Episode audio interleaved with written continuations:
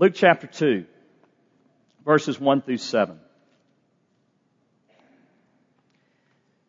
As you're turning there, Chris has not quit us. He wasn't here last week. He was preaching at another church. And then today is his mother's birthday. And this was the first surprise birthday party they've ever done for her. And they literally called her work to get her off of work. She had no idea. And he was so excited to be able to just shower his mom with just love and the presence of all of her children. And so when he talked to me about being off, I was like, absolutely. And now I'm like, what was I thinking? Man, he's put me to work the last couple of weeks. But I'm looking forward to him being back, and he'll be preaching next week and several times forward. So, but I'm so excited about I'm going to make him pay for it. I really am excited about this text, I promise. So let's look at it now. Luke chapter 2. In those days, a decree went out from Caesar Augustus that all the world should be registered. This was the first registration when Quirinius was governor of Syria, and all went to be registered, each to his own town. And Joseph also went up from Galilee, from the town of Nazareth to Judea, to the city of David, which is called Bethlehem, because he was of the house and lineage of David, to be registered with Mary, his betrothed, who was with child. And while they were there, the time came for her to give birth. And she gave birth to her firstborn son, and wrapped him in swaddling cloths, and laid him in a manger, because there was no place for them in the inn. And then down to verse 22. And when the time came for their purification according to the law of Moses, they brought him up to Jerusalem to present him to the Lord, as it is written in the law of the Lord, every male who first opens the womb shall be called holy to the Lord, and to offer a sacrifice according to what is said in the law of the Lord, a pair of turtle doves or two young pigeons. Let's pray. Lord Jesus, would you open our hearts to the baby of the silent night, of that night that was more holy than we can possibly grasp. And the fact that holiness could be in the face and the backdrop of silence is something we need to hear in the church today. So God, I pray by your Spirit and through your word that you would shut us up, that we might sit at the feet of Jesus, that we might drink in his wealth. Oh, would you make us rich this morning by bringing us down? God, would you just deal with the idols of our hearts, our reputation, our image, our money, our fame.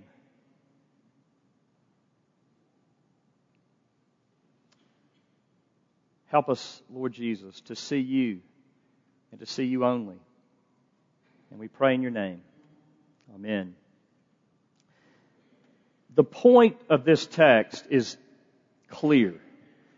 God came to a poor couple. It was probably more clear to those reading it for the first time. Because when they read it, they would see that there was no room in the inn, but in their culture, like all of our cultures, there's never no room in an inn. There's always room for who? The rich, the wealthy, the powerful, the beautiful. Yeah, you think they couldn't find a room if they had money? Do you think they couldn't find a room if they were higher up in the lineage line of David? Yeah, I think they could probably find a room if they were somebody, but the reality is they were nobody. You see it in the swaddling cloths. Now, it was customary then to do what's customary now. It went out for a time, but it's back in, and that is wrapping a baby as tightly as possible in a blanket. And yet Jesus didn't have a blanket. His parents only had cloths, just cloths that they could find around, that they could kind of piece together and wrap around him to, you know, to do the best that they could. And then you have the manger. Boy, it sounds so sterile, but it's anything but. There was no crib. And so they had to use a food trough. If you've ever seen a donkey or a horse or a pig eat, it's just not pretty. It's not a place that you want to be laid. You know, it's nasty. And then you have the sacrifice in verses 22 through 24. These were the sacrifices of the poor. Leviticus 5:7 says this, anyone who cannot afford a lamb, see, a lamb is anybody, most people could afford a lamb to bring, but anyone who cannot afford a lamb to bring, they're to bring 2 doves or 2 young pigeons to the Lord as a penalty for their sin. One for a sin offering and the other for a burnt offering. They were poor. They were economically poor, but they were also poor because of their youth. I went to Danita Calhoun runs, it's called the Young Lives Ministry. They're in 3 different high schools around downtown, Manassas, I believe, Douglas, and there's one more, Kingsbury. And they had their Christmas banquet this past week, and Rachel and I went. And to sit around the room and to look at these young mothers, teen mothers, it just, you realize how vulnerable a teen mom is. It brought back a lot of memories. Rachel and I, or she was pregnant. So we were together at 18, and she gave birth to Whitney when she was 19. We were both 19. We know what it means to be in that vulnerable state, to not just be vulnerable economically, though we were, but to be vulnerable because you're young and you haven't lived much life and you don't know how to do it. You don't know how to do marriage. You don't know how to face the being ostracized by your Christian community because you're pregnant out of wedlock. You don't know how to provide for yourself, how to maneuver the different challenges that come your way as a young couple, especially being thrust into how you're married and now you're having a baby. It's tough and you're vulnerable, and that's the family that Jesus came to. That's the context that Jesus came to. This is where Jesus came into this world, in the most vulnerable place possible. A teenage couple that didn't know what in the heck they were doing. And so the message is clear. The message that God wants us to hear is this: I come to the poor. I come to the poor. Isn't that beautiful? God is a God for the poor. We see it here in the birth narrative, but we see it throughout all of Scripture. It's what Jesus said in his sermon when he in the Beatitudes, when he said, "Blessed are the poor in spirit, because theirs is the kingdom of heaven." The poor in spirit are the ones that receive the kingdom of heaven. In 1 Peter 5:5, Peter tells us God opposes the proud, but gives grace to the humble. And he states it negatively in Matthew chapter 19:24, where he said, "Again, I tell you, it's easier for a camel to go through the eye of a needle than for someone who is rich to enter the kingdom of heaven." Why? Because wealth can create a dependence and a love for wealth as opposed to Jesus. And that's the whole point. And so how do we get this Jesus that comes to the poor? I think first we have to see, number one, that you have to be poor to receive Jesus. Joseph and Mary were in a tough bind. They were in the most vulnerable state. And yet let's kind of expand this out a little bit. I mean, think about, you girls, you think about getting married. You dream about it from early on. Guys, not so much. But then you get married, guys, and it kind of all hits you in the face. Oh, this is what marriage is about. And then you freak out, and it's a frantic, I got to catch up, Mary had been dreaming of the perfect wedding, the perfect marriage. She had found the perfect man, Joseph. They were righteous in God's sight. And yet now they are thrust into being the object of scorn. They couldn't go in public without anybody not looking at them and just kind of, that little stare. And even when they went in public and maybe nobody was staring at them, maybe nobody knew that she was pregnant, she still felt as if they were looking at her. Ever been there?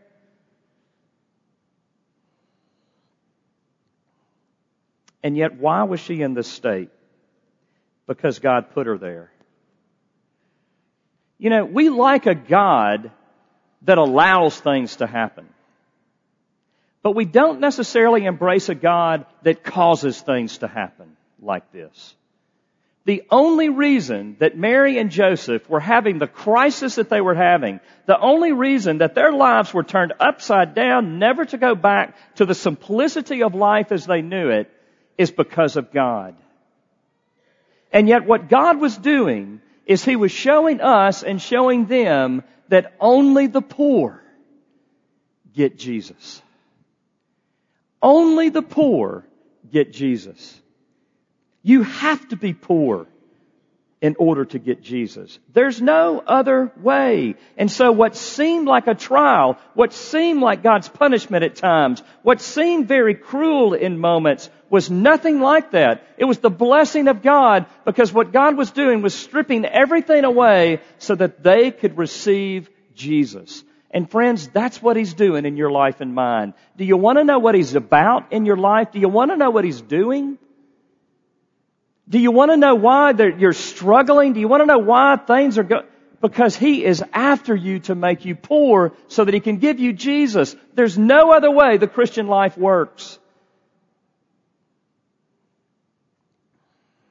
Matthew 18:3, Jesus said this, "Truly I tell you, unless you change and become like little children, you will never enter the kingdom of heaven."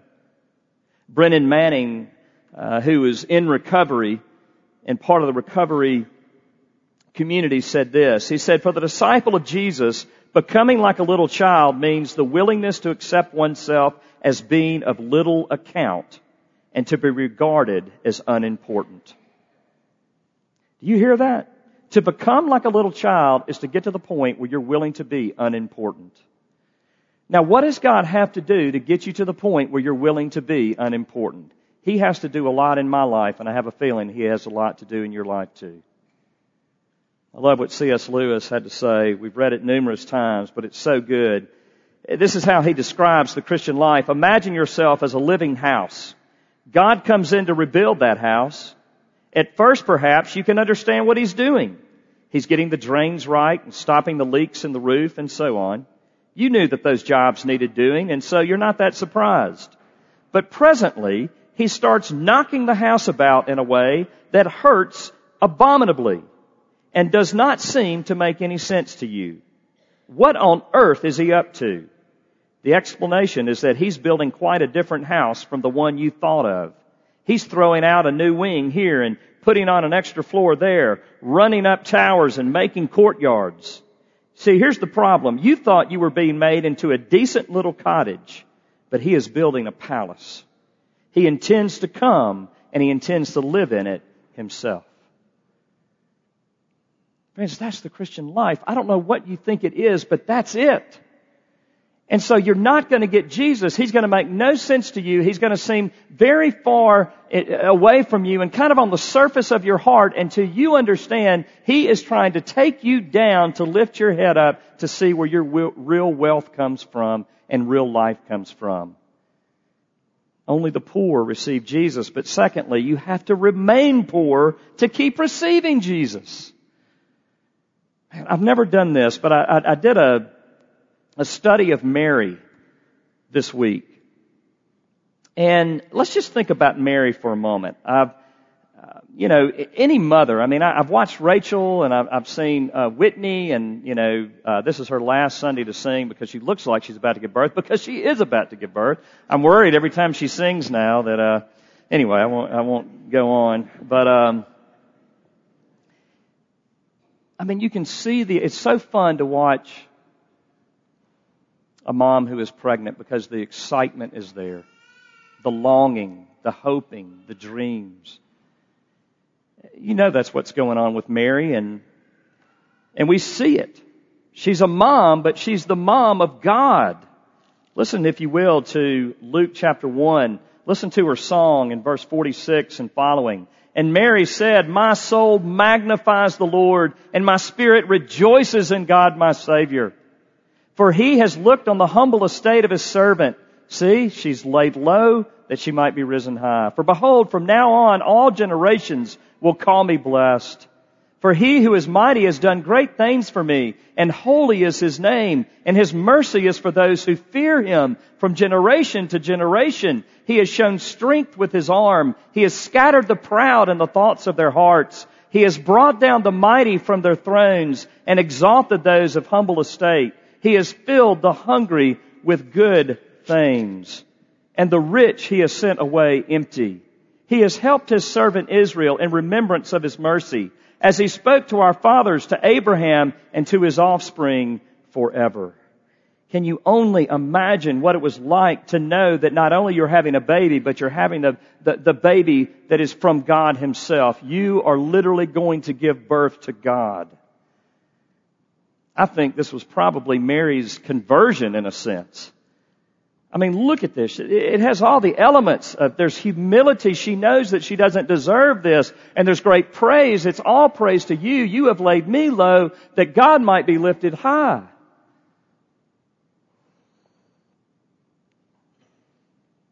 We know that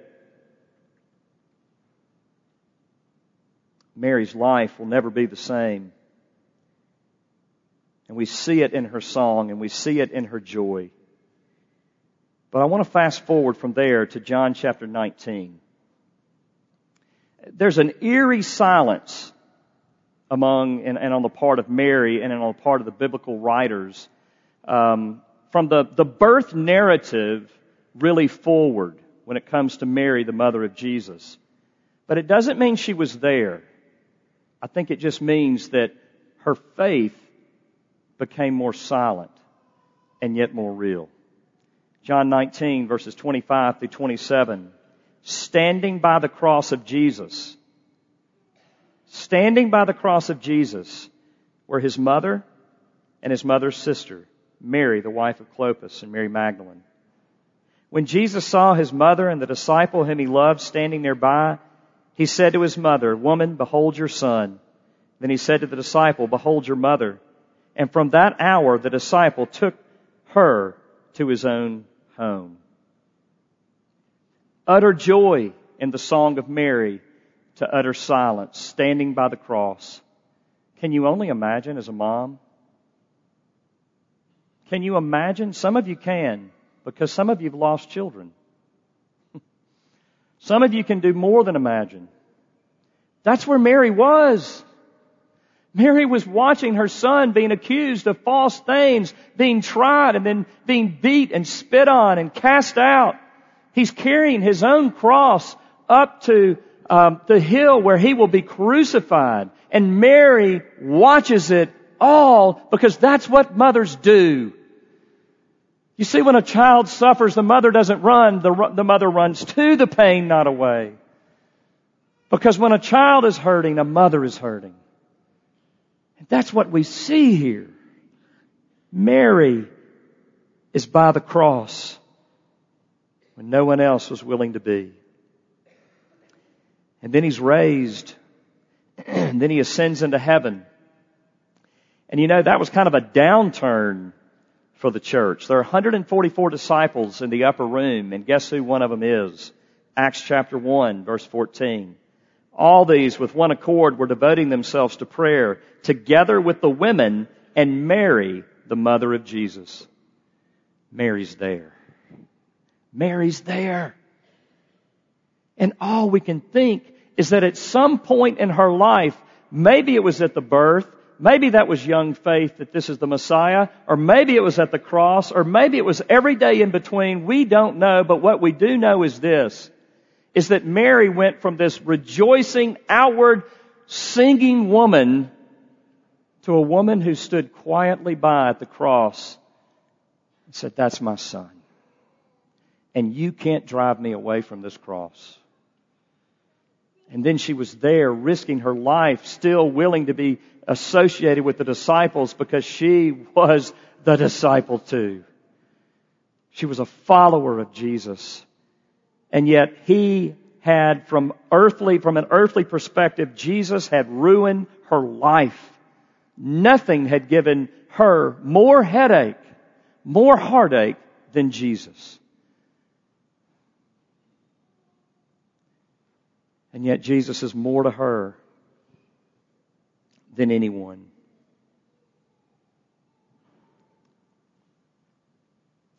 That's what the Christian life looks like, friends. We come to Jesus by faith and we say yes to Jesus and say, you are the very essence of life. And I'm a sinner and I deserve nothing. And then we walk with Jesus. And in the midst of walking with Jesus and going to be with Jesus, He is constantly owning our hearts over and over. Sometimes He's taking things from us that we would never choose to be taken away from us. Sometimes He's killing dreams that would only destroy us. I don't know what it looks like for you. I can only tell you what it looks like for me. But at the end of every dashed dream is Jesus. When I was that 19-year-old, 18-year-old, when Rachel and I were those 18, 19-year-old pregnant and not married teenagers, Jesus was there. In fact, that's how I've gotten to know Him maybe better than any other thing in my life. You see, Jesus is about making us poor that we might be rich. And then finally, Jesus' love is the wealth that meets us at our poverty. It's not your circumstances. That's not how God is going to ultimately give you the best that He has for you. It's not your circumstances. If you're single, it's not getting you married. If you're married, it's not giving you a different spouse. If you're poor, it's not giving you money. It's by giving you Him. Because His love is the real wealth. Did you see that video? It was going on around social media this week. This woman was at the layaway counter at Walmart. And if you've ever done layaway, you know, the only reason you do layaway is because you don't have the money to pay for it. All right? And so this woman had done layaway at Walmart, all, you know, gifts for her children and I don't know who else. And she's at the counter and you could see it in her face. She still doesn't have all the money she needs to get, to buy the presents out of layaway. And so she's having to make that tough decision. What do I give back? Who gets disappointed this year? And in the midst of that, Tim Tebow comes rushing in. Literally, this is a true story. Tim Tebow comes in and pays the debt. Kind of funny when I say it like that, but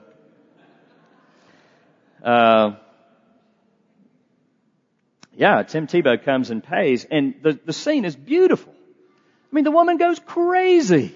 She's weeping, she's screaming, she's hollering, she's dancing. Why? Because wealth has met her at the point of her poverty and death.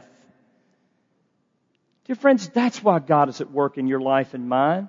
Not to give us maybe the dreams that we have, or maybe to give us the dreams that we have only to leave us more empty than when we were dreaming. Why? To show us that He is the real dream. Because you see, there's no other life outside of Him. We can numb ourselves, we can prolong the journey, but we can't replace Jesus. And that's a living reality. You see, wealth cannot come to the one who's already rich. Forgiveness cannot come to the righteous. Hope cannot come to the powerful. Love cannot come to one who thinks he already has it.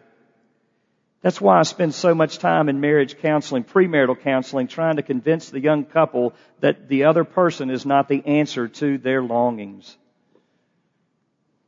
Jesus is. And if you settle for another human being, as the essence of your longing, you are settling way below than what you've been made for. That's why God gave us marriage, that we might get in tune with that longing, but that we might truly long for another person and live in loving relationship, and yet learn all the way along that really my longing is for Jesus, and He's there, and I will have Him.